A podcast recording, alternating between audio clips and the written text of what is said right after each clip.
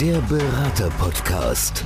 Für Unternehmen, die den idealen Berater für ihre Anforderungen suchen und für Berater, die mit ihrer Expertise Unternehmen nachhaltig voranbringen wollen. Eine gemeinsame Produktion der Redneragentur Bronder und Bronder und Podcast-Helfer, eine Marke der All Audio GmbH. Michael Kiel ist zu Gast in dieser Podcast-Folge und ich glaube, er hat den weitesten Weg überhaupt von allen Gästen, die wir bisher hier eingeladen haben, denn die Anreise war nur mit dem Flugzeug möglich. Richtig. Schiff geht nicht, ich komme aus Mallorca. Genau. Okay, du bist extra für diesen Podcast heute hier zu uns gekommen in die Nähe von Mainz und wir sprechen über ein spannendes Thema. Ich würde mal sagen, die wenigsten wollen mit diesem Thema eigentlich in ihrem Leben Berührung haben. Trotzdem passiert es dem einen oder anderen. Mir ist es auch mal passiert. Und du hast so eine Überschrift, Pink Slip. Erklär erstmal, was ist das überhaupt? Ja, genau. Also mein Thema heißt Pink Slip, die beste Kündigung deines Lebens. Und viele fragen natürlich, was ist Pink Slip und was hat Pink Slip mit einer Kündigung zu tun? Und die Antwort ist nichts, absolut gar nichts. okay. Ja, also sagen wir mal so, die rosafarbene Unterwäsche hat nichts mit der Kündigung zu tun. Pink Slip selbst ist ein Kündigungsschreiben. Und das ruht aus der Zeit, als die Dotcom-Blase im März 2000 geplatzt ist. Und viele Mitarbeiter, Arbeitnehmer haben ihren Job verloren, viele davon in den USA. Und dort bekamen die Mitarbeiter den Durchschlag eines dreiteiligen Kündigungsformulars. Und der Durchschlag war pink. Und so hat sich eben der Begriff des Pink Slips seit vielen Jahren verselbstständigt. So wie Google, ich google das mal eben, heißt es heute, I've got Pink Slip, ich wurde gefeuert. Für viele ist das natürlich eine Katastrophe, auf einmal ohne Job dazustehen. Und ich sage einfach, man soll diesen Moment nutzen und so ein bisschen Revue passieren lassen. Ist das, was ich in den letzten Jahren oder Jahrzehnten gemacht habe, ist das wirklich noch, was ich machen will? Weil eine Kündigung kommt ja nicht von alleine. Sie wird provoziert, es gibt äußere Umstände, wie auch immer, ja.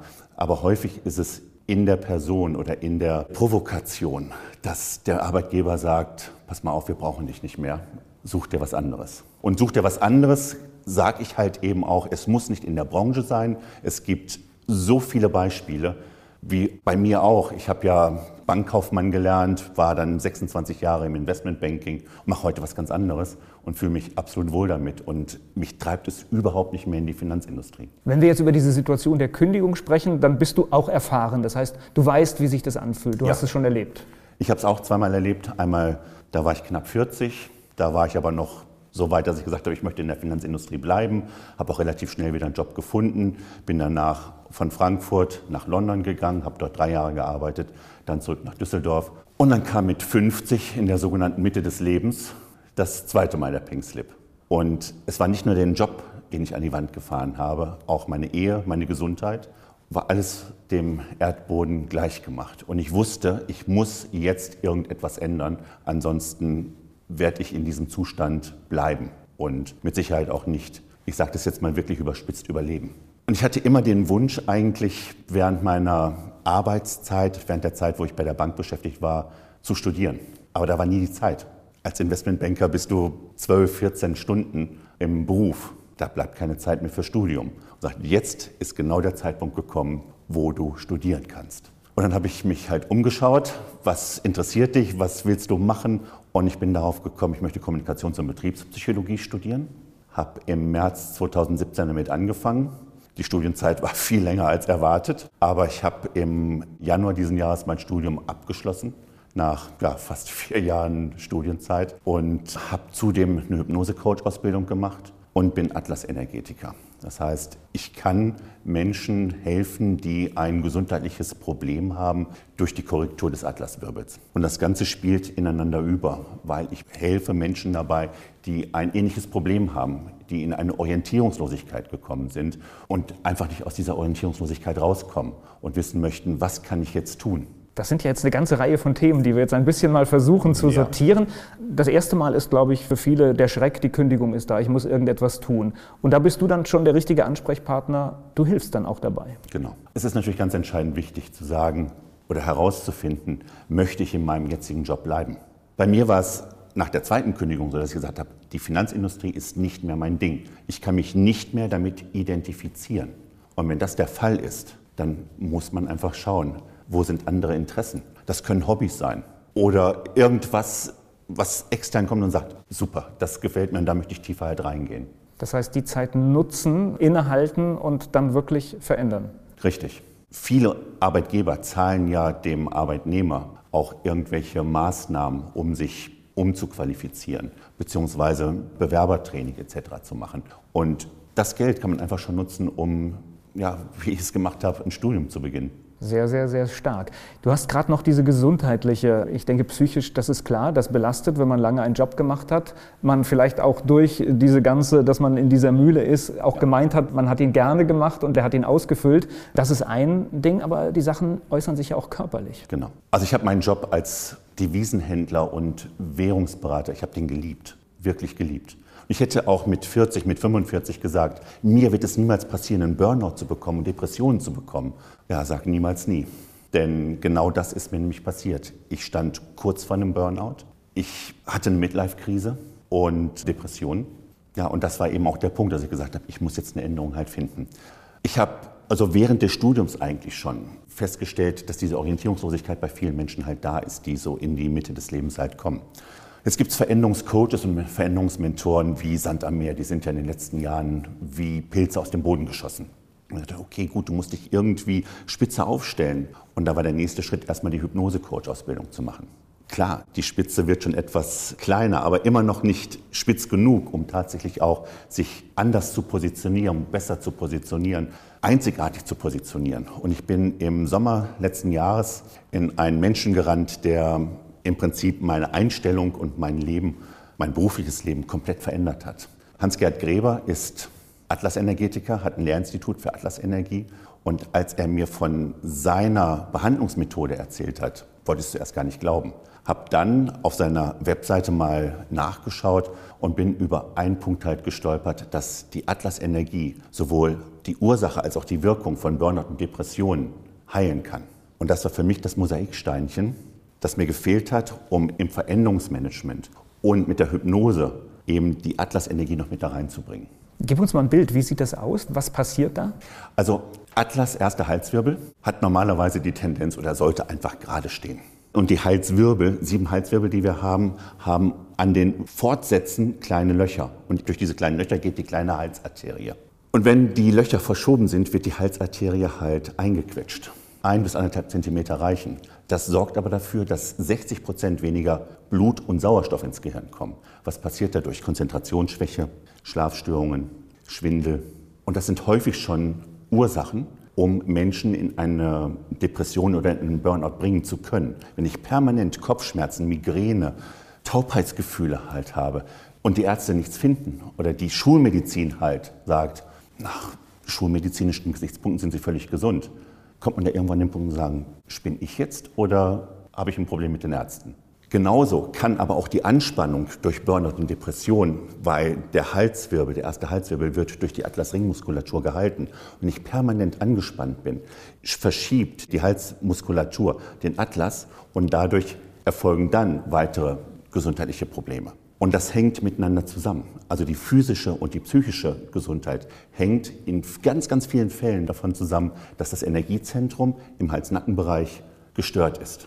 Und dazu sollte man vielleicht wissen, wenn neues Leben entsteht im Mutterleib, ist das Erste, was wächst, der Hals-Nacken-Bereich. Und daraus kommt dann Kopf, Rumpf, Arme, Beine.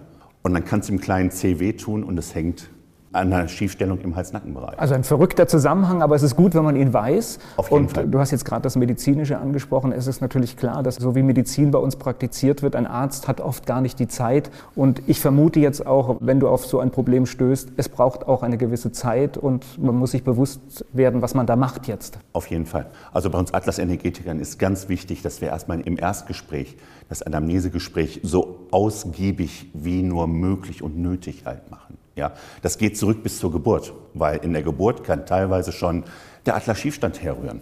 Durch Unfälle, durch schlechte Schlafgewohnheiten, durch schlechte Alltagsgewohnheiten. Schlechte Haltung, wie Schlechte ich sie in meinem Job an den Tag Das lege. kann, ja. das kann alles dazu, oder Unfall, Auffahrunfall, Halswirbelsyndrom und der Atlas ist, ist verstellt.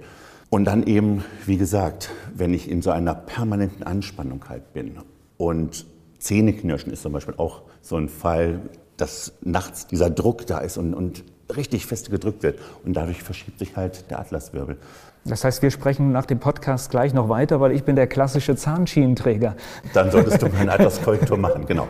Aber das ist eben mein Punkt, den ich mache, dass die Kombination eben aus den Gesprächen, aus dem Mentoring, wie kann ich mich verändern, häufig eben der erste Schritt eine Atlaskorrektur sein kann, vielleicht sogar sein muss, um Menschen wieder überhaupt in ein Energielevel zu bringen, dass die sagen, ich habe auch Bock dazu, irgendwas Neues zu machen. Weil viele sagen ja, ja, pff, eigentlich ja, ich gehe zur Arbeit und ich muss ja meine Rechnung bezahlen und meine Hypothek und dies und das und jenes. Ich kann doch gar nicht irgendwie aus meinem Hamsterrad raus. Klar ist da die Angst. Und das kann ich auch gut verstehen, weil die habe ich auch gehabt. Die Frage ist nur, will man 10, 12, 15 Jahre, wenn man in der Mitte des Lebens halt ist, auf die 50 zugeht oder 50 ist, will man 10, 15 Jahre noch in diesem Hamsterrad bleiben, mit 65 in Pension gehen und ein, zwei Jahre später das Zeitliche segnen, weil die 10, 15 Jahre gehen auf die Gesundheit. Du hast eine starke Kombination hier gefunden von körperlichen Dingen und wie ich vielleicht auch gedanklich etwas verändere. Kannst du noch mal so zusammenfassen, was hat jetzt jemand, der dich bucht für einen gemeinsamen Weg? Genau. Also erstmal ist es natürlich ganz wichtig, das habe ich vorhin schon gesagt, zu schauen, will ich eigentlich in meinem Umfeld so bleiben? Ich vergleiche das so ein bisschen mit, ja, mit einem Architekten, der seinen Kunden halt berät. Der Kunde hat vielleicht schon ein Haus, sagt aber, das Haus ist mir zu klein geworden ich, oder ich fühle mich nicht mehr wohl darin. Dann kann man einfach mal das Dach abnehmen, schauen, setze ich ein Stockwerk drauf, verändere ich die Zimmer. Ja, und so übertragen in dem beruflichen Bereich oder im privaten Bereich muss ich vielleicht nur an ganz vielen kleinen Stellschrauben, mehr oder weniger Schrauben und mir geht es wieder gut. Auch dauerhaft gut. Oftmals ist es ja vielleicht auch nur ein kleines Ding, was ich ändern muss. Ja? Vielleicht mich mehr auspowern, Sport treiben oder mehr mit der Familie unternehmen, um eben mehr Glück oder Freude halt zu haben. Dann kann es aber auch durchaus sein, dass man feststellt, das Haus kannst du nicht mehr erweitern. Es geht nicht mehr, weil baurechtliche Maßnahmen beispielsweise sagen, du darfst nicht größer bauen. Und dann muss ich mir halt überlegen, reiße ich das Haus ein? Ist vielleicht auch der Platz, wo das Haus steht, nicht mehr der richtige? Muss ich mich örtlich verändern? Und das sind natürlich dann schon Maßnahmen, die wirklich sehr tiefgreifend gehen, wo der Klient auch diesen Weg mitgehen muss. Sagen muss, ja, ich will einen neuen Job ergreifen, vielleicht muss ich mich auch von meiner Partnerin trennen, vielleicht muss ich mich von Freunden trennen. Das sind schwerwiegende und ganz, ganz wichtige Entscheidungen, die aber dazu führen können, wenn man einmal diesen Weg des Schmerz gegangen ist, danach eben auch fühlt, es geht mir jetzt besser. Ja, also ich habe meine Schmerzen durchgearbeitet, abgearbeitet und jetzt habe ich halt ein viel besseres Leben.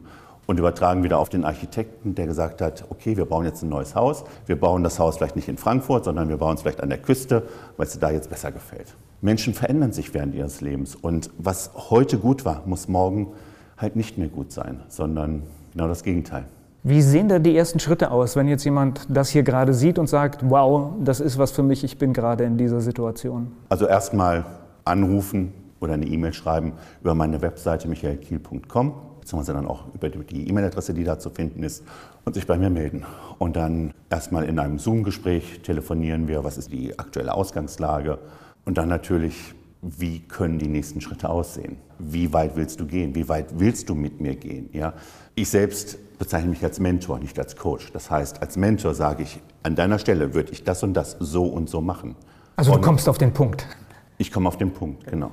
Dieses Coaching über Fragen stellen, den Kunden irgendwie in, oder den Klienten irgendwo in eine Position zu bringen, dass er selbst hat, ist nicht mein Ding. Ich kann aus meiner Erfahrung sagen, wie ich es machen würde.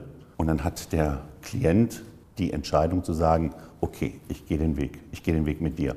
Entweder sind es die Tritte in den Allerwertesten oder eben wie ein Sherpa eben auch Gepäck mit aufschnallen und den Klienten auf die Spitze des Berges begleiten. Ich bin da komplett bei dir. Ab einem gewissen Alter hat man, glaube ich, nur noch die Chance, mit Mentoring weiterzukommen, weil das ist etwas, ja. was sehr schnell weiterhilft. Und Coaching ist vielleicht auch manchmal für kleinere Dinge geeignet, aber es gibt Bereiche, wenn du wirklich, und wir reden jetzt über eine Kündigung, die vielleicht mit 50 kommt, jeder kann sich ausrechnen, es ist nicht mehr so viel Lebenszeit da, dass man jetzt auf Eigenerkenntnis warten soll. Und gerade dann, wenn eben auch die Angst da ist, ich muss meine Rechnung bezahlen und ich habe die und die Verpflichtung, dann hat man keine drei, vier, fünf Jahre, um sich mit einer neuen Berufsausbildung irgendwie zu positionieren. Das muss relativ schnell gehen, sodass man auch wieder an das Geld verdienen kommt, in eine Art Freude oder in einen guten energetischen Zustand zu kommen. Und wir haben immer den Vorteil, derjenige, der diese Probleme nicht hat und von draußen drauf schaut, der macht das ja in einer Ruhe und hat viel bessere Lösungswege. Es ist leider häufig so, dass Freunde, Familie, Bekannte nicht unbedingt zugunsten des ich sage es mal, zugunsten meines Klienten, zugunsten desjenigen, der gerade ein Problem hat, sprechen. Sondern Sie können ja auch Teil des Problems sein. Ne? Sie können Teil des Problems sein. Sie können aber, wenn Sie einen Ratschlag geben, auch häufig Ihre eigenen, wie hätte ich es jetzt ganz gerne und wie würde ich den oder diejenige jetzt gerne haben. Jemand, der von außen halt drauf schaut, ist neutral. Jetzt höre ich diese beruhigende, sonore Stimme und jetzt hätte ich dich gefragt, wann geht es mit dem Podcast los? Ich plane dann mit dem ersten Quartal 2022 loszulegen und es kommen auch Leute zu Wort, die diese 180-Grad-Drehung schon gemacht haben, die was komplett anders in ihrem Leben gemacht haben und eine 180-Grad-Drehung. Ich habe jemanden dabei, der in der Pharmaindustrie ein ganz, ganz großes Tier war und ist heute Businesspoet und schreibt Gedichte.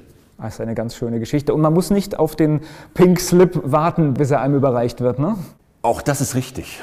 Ich kann genauso gut den Pink Slip meinem Arbeitgeber geben. Oder ich kann den Pink Slip meinem Partner oder meiner Partnerin geben. Wenn ich halt merke, ich fühle mich halt nicht mehr wohl und mir fehlt irgendetwas, kann ich genauso gut auch einen Pink Slip ausstellen und nicht nur empfangen. Ja, also vielleicht auch mal selbst aktiv werden. Sprichst du auch über das Thema? Das heißt, bist du auch auf der Bühne, wenn man denn auf Bühnen darf? Ganz genau. Ja, also ich war jetzt kürzlich auf der Gedankentankenbühne und das Thema war Pink Slip, die beste Kündigung deines Lebens. Ja, und ich beginne meine Rede damit, ja, mit einer rosafarbenen Unterhose auf der Bühne zu stehen und genau diese Frage zu stellen: Was hat eine rosafarbene Unterhose mit einer Kündigung zu tun? Und wenn jemand Glück hat, kriegt er vielleicht auch die Unterhose dann zugeworfen. Und ich ende halt damit mit einer Spucktüte einer deutschen Fluggesellschaft, auf der steht, ich wäre auch lieber eine Popcorn-Tüte geworden. Und die Spucktüte macht dann die Transformation, ich habe es geschafft. Ich habe dann die Spucktüte mit Popcorn drin. Ja, also auch hoffnungslose Fälle bekommen eine Chance. Und ich sage mal, Unternehmen, die zum Beispiel auch vor der Situation stehen, dass sie kündigen müssen. Ich meine, da wärst du ja auch der richtige Mann, weil man muss das ja nicht immer so machen, wie es heute gemacht wird, sondern man kann es ja auch wertschätzend machen und sagen, hier pass auf, das ist unser Geschenk an euch, ihr habt lange Zeit für unser Unternehmen gearbeitet und jetzt zeigen wir euch hier einen Weg raus aus der Nummer. Ja, wie schon gesagt, ich komme ja aus der Investmentbankindustrie und da sind die Kündigungsmodalitäten, beziehungsweise wie oftmals mit einer Kündigung, wie Mitarbeitern umgegangen sind, eher etwas härter. Also es ist ein Haifischbecken und als Haifisch musst du halt entweder beißen oder du wirst halt irgendwann Köder. Man kann es aber auch anders machen. Und genau wie du sagst, man kann mit dem Mitarbeiter durchaus auch sprechen. Also wenn ich halt merke, ich habe jemanden vor mir, der wird seines Lebens nicht mehr froh, dann kann ich auch proaktiv auf denjenigen zugehen und sagen, pass mal auf, wir sehen, dass es dir nicht gut geht. Willst du das wirklich noch in den nächsten 10, 15 Jahren machen? Oder wir zeigen dir, wir geben dir finanzielle Hilfe oder wir zeigen dir irgendetwas innerhalb des Unternehmens vielleicht zu wechseln. Und wenn das nicht funktioniert, außerhalb des Unternehmens. Und das ist eigentlich genau der richtige Weg auch für Unternehmer und Unternehmen zu sagen, ich habe eine gewisse Verantwortung für meine Mitarbeiter, auch dann, wenn es ihnen nicht mehr gut geht, denen auf den nächsten Schritt ins Leben zu helfen. Manche Mitarbeiter sind 20, 30 Jahre dabei. Den kann ich doch nicht einfach sagen, vielen Dank, das war's.